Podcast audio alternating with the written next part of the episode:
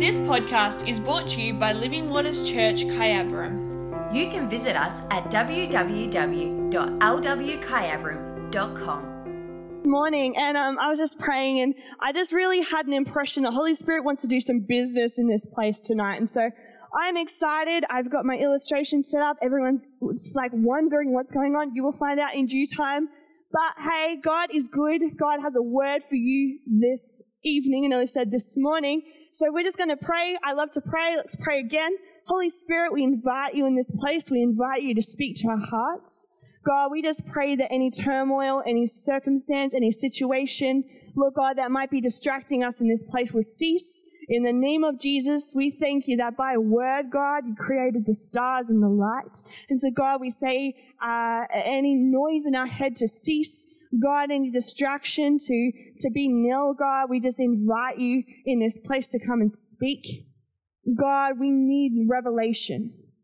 God, we cannot live on man's revelation. We cannot live on our own knowledge of, of things that's going on in the world. We need heavenly inspired revelation. And so, God, we just ask that, Lord, our hearts will be open to receive this evening. God, you would speak, and Lord, we would listen. Amen. Didn't Pastor Jazz bring an incredible word last weekend? I really, I love Grow So. I love this theme that we're looking at at the moment, and I really enjoyed how she actually brought out the different seasons and, and what they mean in the spiritual and in the natural. Um, so, Pastor Jazz, if you're watching, incredible message. I took so many notes, and I hope you guys did too. It's good to write notes in church. And um, yeah, so it, it started uh, a, a, thought in my own heart. And um, last semester in Bible college, um, I think I had to do like seven references for an assignment. Um, and so when that happens, I like get every single book I own and like flick through, and I'm like, anything, can I like shove it into that paragraph? And it looks like I've done a lot of research. Um, and so I was doing this in my office one time, and I picked up um, Deborah Hilton's book, um, Just Say Yes. Um, and it probably had nothing to do with my essay. It made it in there. And, um, and so I was reading this book and um, who knows Deborah Hilton's story? Deborah and Paul, they're incredible. They're uh, missionaries in Vietnam. I actually had the opportunity in 2012, feels like a lifetime ago, uh, to actually go over to Vietnam and to minister with them. And um, Deborah actually gave me uh, her book when, when she visited the church. And so I'm reading this book and I'm like, oh, Lord, I just need like one, one little thing that's kind of related, but I'll try and like fit it in somewhere. And I'm reading her story and it's quite incredible. And basically, she's just had her, her dream come true. They just think they built their house or purchased a house for the first time. And they're sitting in their lounge room and God says, would you give this all up? Would you give this all up? If I asked you to, would you give this all up? And as Christians, you know, like, yes, God, I'll do anything for you. But she actually was like, I don't know. I don't know if I could give this all up. And so what she had to do was she went and prayed about it, her and her husband. And um, it, it took a couple weeks. And they said, you know what, God, if you asked us to give this all up, we would. We would give away our house. We would, we would move wherever you ask us to do, uh, wherever to go. Lord, yes, if you ask us to, we will, we will give it all up. And what end up, ends up happening, I think three years after that, is they actually get asked to move. And um, if you know her story, uh, they had a business and it like it went wrong, right? Like they moved to Tasmania and all this stuff goes down, and they end up thinking, "What have we done?" Anyone been there? Lord, like you've asked me to do this. What have I done? So it all went wrong, right? And so it, it got me thinking. We say yes to so much in life. We say yes to so much in life. Do you want extra fries with that? Yes. Obviously. Is that a question? Do you want to come on a road trip with me? Yeah, sure, why not? And so we are so quick to say yes to so much in life, but then when God asks us to do something, it's not always a yes, it's a, mm, don't know, maybe. There's almost a hesitation there. And there might be something holding us back in taking that next step in faith. And so I actually came up with a list. And I was like, okay, so what are some things that stop us You know, what are some things that hold us back from saying yes to God? So if you're taking notes in this place, we're going to look at uh, three different things that holds us back from saying yes to God. And the first thing is fear of the unknown. We like to know where we are going, right? You know, if you're in a car and you're driving somewhere, I don't know about you, but I like to know my destination. I even like to know the parking situation when I arrive. Anyone else? It makes me anxious when I'm going somewhere. So, uh, with my role with Youth Alive, I have to go down to Melbourne quite a lot for meetings. And my first thing is, where am I going to park my car? Do I have to pay for it? Do I have to walk like ages to get to the meeting? Where am I going to park? And it stresses me out when they don't give me an answer. Oh, you know, there's some side street. No, no. Where am I going? I'm not going to the meeting anymore. You've stressed me out so much. I actually did that one time. It stressed me out so much that I said I was sick and I didn't go to the meeting because it was too stressful. I need to know where I'm going. And we like to know this. We don't enjoy being lost. And in life, I've learned that there are healthy fears and there are unhealthy fears. A healthy fear is being scared of fire, right? You don't jump into the fire, hopefully. You don't play with fire, hopefully. Although, if your name is Mark Turner, you love to play with fire. We all know that. We just had a youth camp, and I had to tell a kid to get their shoe out of the fire. Now, I didn't think that that would be something I had to do, but boys are fascinated with fire. Fascinated with fire. So there are all these healthy fears. They keep us safe. You know, you don't aggravate a shark if you come across one unless you want to be dinner. Like, these are things that we know, right? We don't run out in front of cars because they're big danger.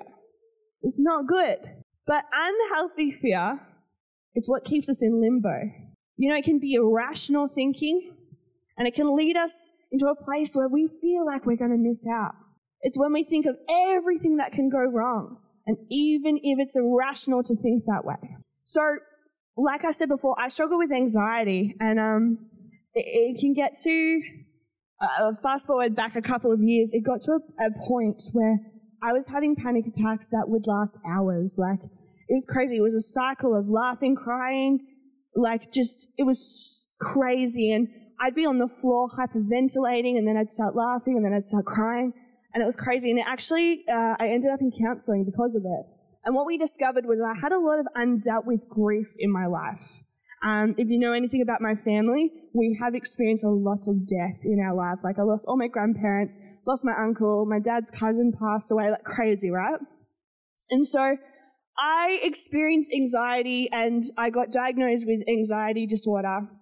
And so I have irrational, irrational fears, right? I have irrational thinking. Um, parking situation, maybe that's not scary for some people, but actually like freaks me out, right? And so I'm going through life and I'm like, okay, is this an irrational fear? Is this a healthy fear? Is this an unhealthy fear? And it almost keeps me in a limbo. Now, not everyone is going to experience that, and praise God, I do not wish it upon anyone. It is the worst. There's never been a time in my life where I'm like, I wish you had anxiety, so you would. No, I, I don't wish that. And so, even though you may not have that experience or fear like I have in my life, we have all had moments of fear, right?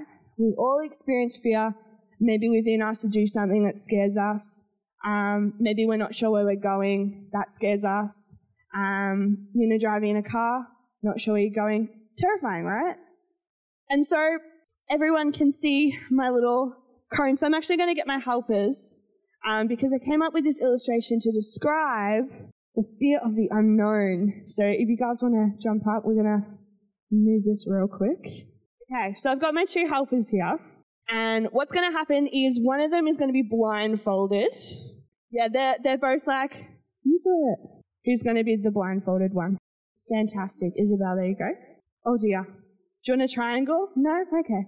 I won't micromanage my illustration. I'll just let it happen. Good job, guys. Okay, so you can start there if you'd like. Okay, so what's going to happen? Isabel's blind right now, right? You have no idea where you're going. You probably don't remember the path. But Piper has complete vision, right? She's got complete vision of this path. She knows where to lead Isabel.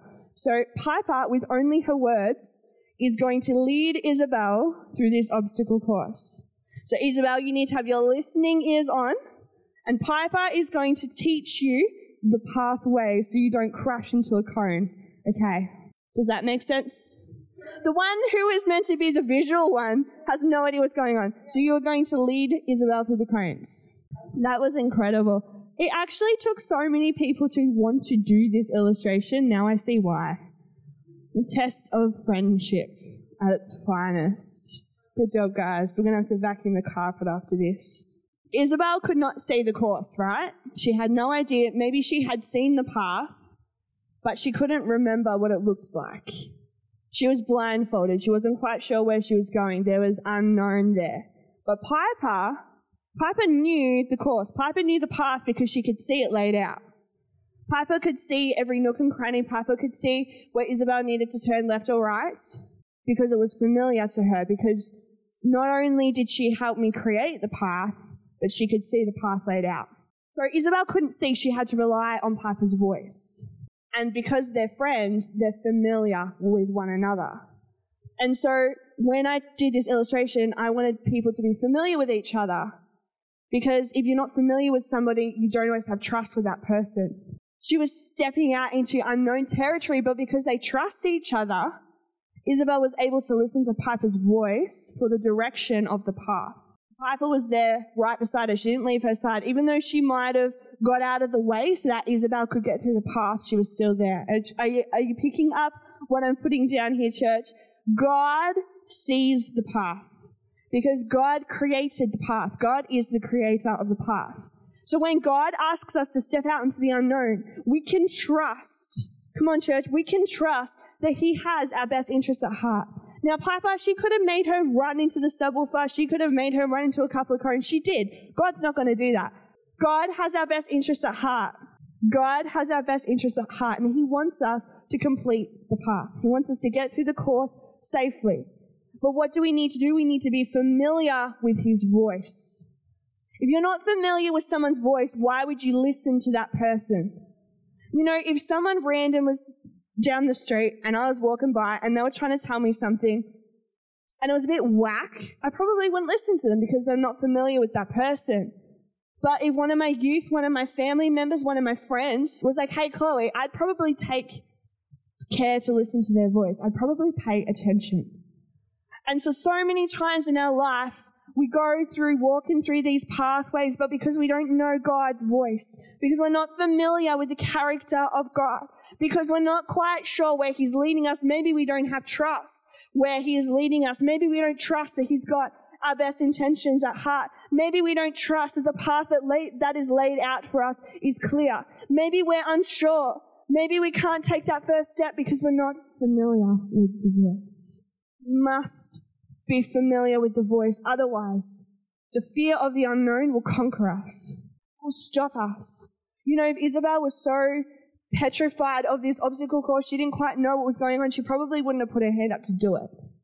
But because she trusts me, because she trusts Piper, she trusts the voice, she, trusts the vision, she trusts that we were able to set out a path for her that she could get through, that she could go through safely. She trusted us. We put our trust in so many different things and so many different people. But yet when the creator of the path, the creator of the universe asks us to step out in faith, why do we hesitate? Why do we hesitate? Because God knows, God sees, God is already in our future. God has the blueprint. But it's up to us to just say, hey God, I'm not quite sure, but I'm going to step out in faith. I'm just going to step out in faith. Sometimes when we step out into unknown territory, we just have a small piece of that puzzle. Maybe we could have said, hey, Isabel, here's one cone. You can see this one cone. Now you have to figure out the rest. Because sometimes, I'm not saying that God just completely blinds us and says, there you go, good luck. No, no, no. God gives us a little light for our feet. What does it say in Psalms? That we have a light for our feet. And so sometimes we have a little bit of light, we have a little piece of that puzzle, and we just got to hold on to it and say, God, I'm not quite sure, but I know you created this path. I know that you know how to lead me through this path. I love what it says in Proverbs 16, if you want to turn there with me. We've got a lot of scripture tonight, so get ready to flick the, through that Bible. Proverbs 16, we're going to read from verse 1. And I think I've got NLT and NIV, so I'm, I'm not sure. I didn't write it down. Sorry. so in verse 1, it says, We can make our own plans, but the Lord gives the right answer. People may be pure in their own eyes, but the Lord examines their motives. Commit your actions to the Lord, and your plans will succeed. And then my fa- one of my favorite verses in, is in verse 9, and it says, We can make our plans, but the Lord determines our steps. See, Isabel could have made her own plan, right? She could have been like, I'm not listening to Piper, I'm just going to run through. Like, they're just cones, right? But Piper gave the right answer sometimes because she saw the path. They forgot their lesson, right? It was great. Isabel could have tried to make her own path without the knowledge of what the path looked like or the knowledge of where she needed to go. And it could have been a disaster. It could have wrecked my whole sermon illustration and I could have just just sit down. Just sit down. You, you've done enough damage. I'm sick of you all. No, I'm not sick of you all. But they had to trust each other to lead them through the path. And so the second thing that I saw and came up with is a lack of trust. And this goes hand in hand with the illustration as well. And so they didn't trust each other the whole thing. They could have stood there yelling at each other. There could have been a massive argument. They could have just been like, we're not helping you. It would have fallen apart. So there needed to be trust in between them because if one of them believed that the other one was out to get them, why would they move? Why would they take that step? If you can't trust that someone has your best interest at heart, you don't always want to act when somebody asks you to do something, right? There's always like a little thing in the back of our minds. It's like, can I actually trust you? And I don't know about you, but I've found in my own life that when someone breaks my trust, it's pretty hard to get it back. Trust is something so precious, and once it's broken, it's really hard to get it back. And so, if somebody who breaks your trust tries to ask you to do something, you're probably going to hesitate. You're probably not going to want to do what they've asked you to do. Can have the same attitude with God, not that He's ever broken our trust, but we're kind of teetering on the edge and we're like, can we really trust you, God? Do you really have my best interests at heart? Do you actually have a way for me to get through this path, to do this plan that you have for me. And, we're kind of just standing there ready to jump off, but there's something holding us back, and it's the trust. You know, we do things like trust fall. And, what stops that person from completely letting go? Trust. Trust is so important. I find it funny because as Christians, we're so easily like we defend ourselves like, no, I trust God, but this. Or I trust God with this, but I'm actually going to hold on to this part because I think I know better or I think I know what I need to do. And we've all done it. We've all done it. We're so quick to say, yes, I trust God with this, this, and this, but maybe I'm going to hold on to this. Or, or maybe, maybe I've got a better idea. Or, or maybe I know best. And we don't like to admit that, but it's always our actions that actually demonstrate that that's what our heart attitude is. We are able to trust God until it requires sacrifice because sacrifice hurts. We don't like giving up stuff when we don't understand what the reward will be. You know, if I said to you in this place, God told me you all had to give up your phones, but you didn't know that I had a better phone for you, or you didn't know that I had something better for you, you probably wouldn't give up your phone, right? Because the sacrifice doesn't always have a reward. It's a sacrifice. It's saying, God, I lay myself on the altar. God, I'm not quite sure what this is going to do. I, am not quite sure what you're asking of me, but you've asked me to sacrifice. You've asked me to place you above something. Maybe we need to sacrifice Netflix time in our life. Maybe we need to sacrifice maybe even some more money toward something God's asked us to do. Maybe we need to sponsor a child. What do we need to sacrifice? It requires us putting something above our own desires. And the last thing that holds us back from saying yes to God is a limited image of God. A limited image of God. We don't like limits. We don't like people telling us what we can and can't do. As humans, we don't enjoy it. If you're stubborn like me, someone tells you not to do something, I kind of want to do it. Sometimes I just want to, you know, push the buttons a little bit, see how far, see how far I can get. Speed limits. We don't like speed limits. Time limits. We don't like those. You know, if we're in a work situation and our boss comes up to us and says, you have this amount of time to get it done, we don't like that. Some people, it makes them work harder, but other people just shut down completely. You know, when I did my year 12 exams, time flies when you're in those exams because of the limit, the time limit. Money limitations. You know, maybe there's something we desire, but we don't have enough money for it. We don't have enough money to finance that. We don't like that. And for myself personally, vocal range limits. I don't enjoy that I can't just sing whatever note I want and it won't always sound good.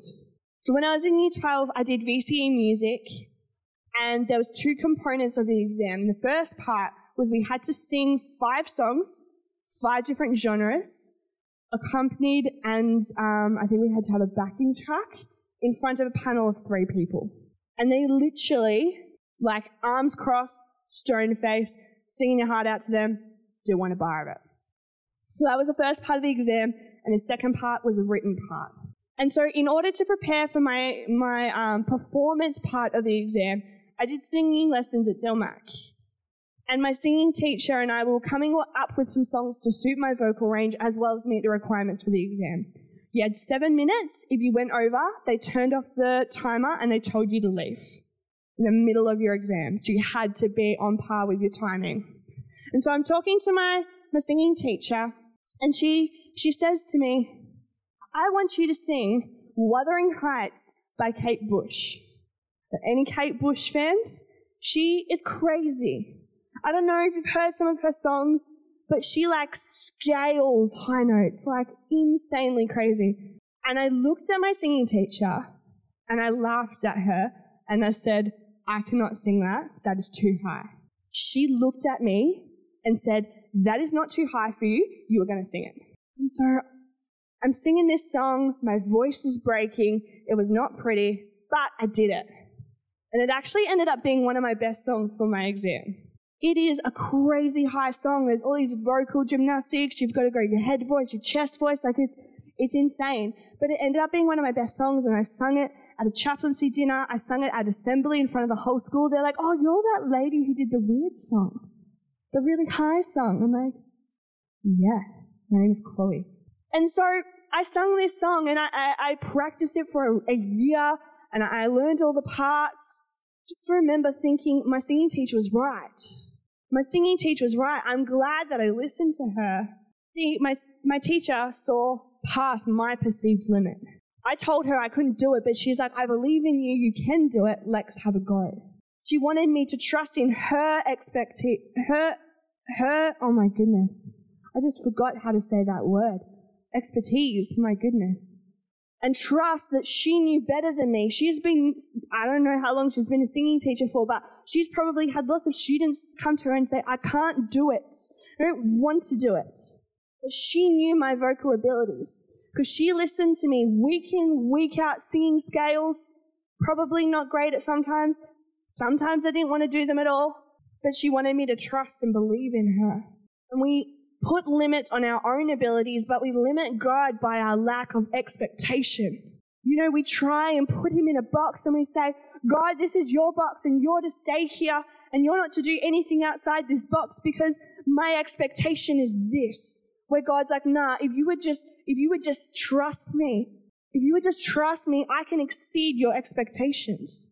Because God is limitless, but we put limits with our own expectations and we start to say, God, you can only do this. God, you can only do that. God, you can't do anything with me. And so you start to limit God. You start to limit God with your own expectations of what He can do and who He can be to you. But God can't be contained. He doesn't want to be contained. So just like Liz said to me, Chloe, you can sing that song. I believe in you. I see past your limits. You know, I started to say, you know what? I can sing this song. I can sing this song, I can do it, and I practiced and I worked hard at it. And I did my exam, and I did pretty well in my exam. But I had to trust that she knew me better than I knew myself. Because I limited my expectation of myself was I couldn't do it. But her expectation of me was, no, you've got this. You can do it. Because if we just live inside our little comfort zone and we don't step out, we don't try, we don't say, hey God, I'm not quite sure, but I'm just gonna, I'm just gonna have a go, then we will never know. And I don't know about you, but I don't want to live my life with regret. I don't know if I would have regretted not singing that song if I just flat out refused. But I know how it felt when I came back to it and I said I did it. I sung it in my exam. We're going to turn to Hebrews 11. We're going to start at verse 1. And this is known as the faith chapter. And so it says in verse 1 faith shows the reality of what we hope for, it is the evidence of things we cannot see. Through their faith, the people in the days of old earned a good reputation. By faith, we understand that the entire universe was formed at God's command, and what we now see did not come from anything that can be seen. It was by faith that Abel brought a more acceptable offering to God than Cain did. Abel's offering gave evidence that he was a righteous man, and God showed his approval of his gifts. Although Abel is long dead, he still speaks to us by his example of faith. It was by faith that Enoch was taken up to heaven without dying. He disappeared because God took him. For before he was taken up, he was known as a person who pleased God, and it is impossible to please God without faith. Anyone who wants to come to him must believe that God exists, and he rewards those who sincerely ask, seek him. Verse 7 It was by faith that Noah built a large boat to save his family from the flood. He obeyed God, who warned him about the things that had never happened before. By his faith, Noah condemned the rest of the world, and he received the righteousness that comes from by faith. So I want to quickly look at, we're probably only going to get time to look at one person, but I came up with a, a couple of people in the Bible who said yes to God, because that's what we're focusing on. Give God your biggest yes. And so these people said yes to God even when it didn't make sense, even when they didn't understand, when people called them crazy, they held tightly to God's words. We're going to turn to Genesis 6. We're going to start at verse 9. We're starting at verse 9 that says, This is the account of Noah and his family. Noah was a righteous man, the only blameless person living on earth at the time, and he walked in close fellowship with God. Noah was a father of three sons Shem, Ham, and Japheth. Now God saw that the earth had become corrupt and filled with violence. God observed all the corruption in the world, for everyone on earth was corrupt. So God said to Noah, I've decided to destroy, destroy all living creatures, for they've filled the earth with violence. Yes, I will wipe them, I will wipe them out along with the earth. Build a large boat from cypress wood and waterproof it with tar inside and out. Then construct decks and stalls through its interior. Make the boat 450 feet long, 75 feet wide, and 45 feet high. Leave an 18 inch opening below the roof and all around, all the way around the boat. Put a door on the side and build three decks inside the boat, lower, middle, and upper. Look, I am about to cover the earth with a flood that will destroy everything, every living thing that breathes. Everything on earth will die, but I will confirm my covenant with you. So enter the boat, you and your wife, your sons, and their wives. Bring a pair of every kind of animal, a male, a female, into the boat with you to keep them alive during the flood. Pairs of every bird and every kind of animal and every kind of small animal that scurries along the ground will come to you to be kept alive and be sure to take on board enough food for your family and the animals. So Noah did everything exactly as God had commanded him. So I love this story of Noah and the flood, and it's iconic. And he heard from God that there was going to be a huge flood and he needed to build this boat. And I love the thing about God is that he had specific measurements and instructions. Noah had heard and he said yes. But what we don't think about is Gertrude and Patricia down the road constantly criticizing Noah for this boat. Can you just imagine? He's in his front yard building this boat, and they come along and they're like, Nice boat you got there. Hasn't rained for a while. Planning to go on fishing? And Noah's like, No, nah, it's the end of the world. Like, I'm building this boat to save us from the flood. And week after week, month after month, year after year, these ladies just continuously criticize him. Hasn't rained yet. How embarrassing for you. Maybe you heard wrong. Maybe it's the wrong year. Maybe it's the wrong time. It's not too late to give up. Just call it quits and go home. He was working away and he was like, But I've heard from God and I said yes. And that was enough for him. You know, these people, they didn't know that God had spoken to Noah and they didn't have the conversations that Noah was having. They weren't in the room, so he didn't let them speak into the situation. They weren't in the room, so he didn't let them speak into the situation. Why are we letting people who weren't in the room speak into our situations? They weren't on the floor with you when you're praying about that. When you were tear stained face, your knees are in the carpet, praying for a miracle, praying for that breakthrough, and then someone comes along and tells you that you've heard wrong. Why do we let that person speak into our lives when they weren't there in that situation? When they weren't there in that moment? Those women, they weren't with Noah when God downloaded this detailed plan for the ark. So he didn't let them speak into that situation because he understood that God had given him authority to do this plan. God had given him sole responsibility to build this ark. And there are so many times in our lives where there's one person or there's a group of people and they constantly criticize us. They constantly tell us why it won't work, why we can't do it. Maybe we've heard wrong, but they weren't in the room. They weren't in the room. And so we need to have our own conviction that I have heard from God. I have heard from God. I don't need you to tell me that I haven't because you weren't in the room. You weren't in the room. Hope, you want to jump up for me? Person, they weren't there when you had that conversation with God. You know, I love what it says in Matthew. It says, close the door and seek your Father. And what is done in secret will be rewarded in heaven. In secret. See behind the scenes. You know, one time I had a, a pastor and he prophesied to me and he said, the roots that you have dug, the roots that you have established, no one will ever see the work that you do behind the scenes, but your ministry will flourish because of them. To be okay with the fact that people will never see you in your quiet place. People will never see you on the floor crying out to God. That is the secret place for a reason.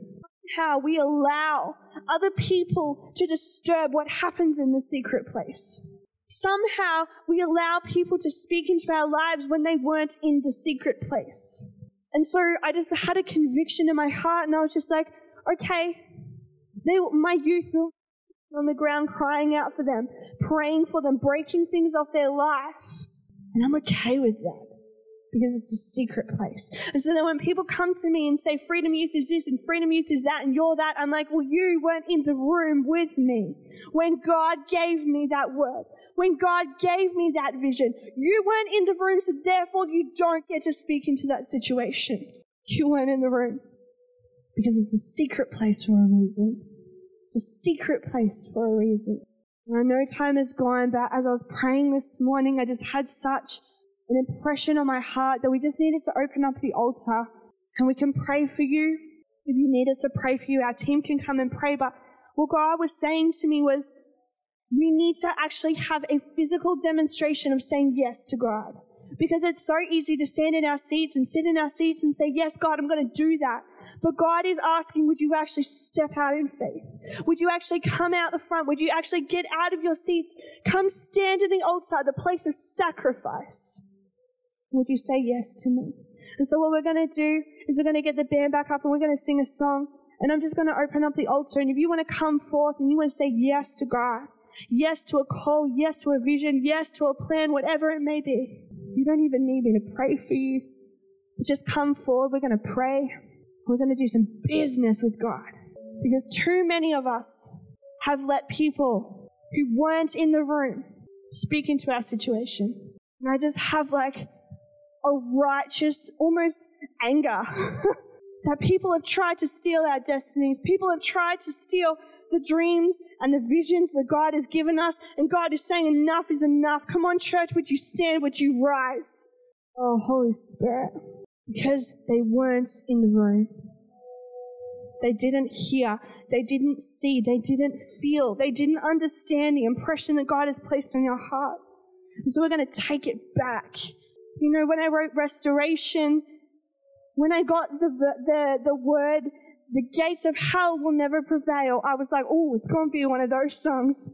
It's going to be a fight song. It's going to be a song of revival. It's going to be a battle cry song. The gates of hell will never prevail. The enemy will never prevail. Those people who tried to steal that from you, they will never prevail because you were in the room. And so we're going to sing. And if you want prayer, just indicate to me. I'll come pray for you. If you just want to be, I'll let you be. But come on, church. Just say yes. Just say yes. Because we give our yes to so many things, but God should be our biggest yes. God should be our biggest amen. God should be the one that we say, Hey Lord, I don't understand, but yes, but yes. So we're going to sing a song that my mum chooses and we will just minister. Just allow Holy Spirit to do what He needs to do. Thank you for listening to today's podcast from Living Waters Church, Kyabram. Don't forget, you can find us at www.lwkyabram.com.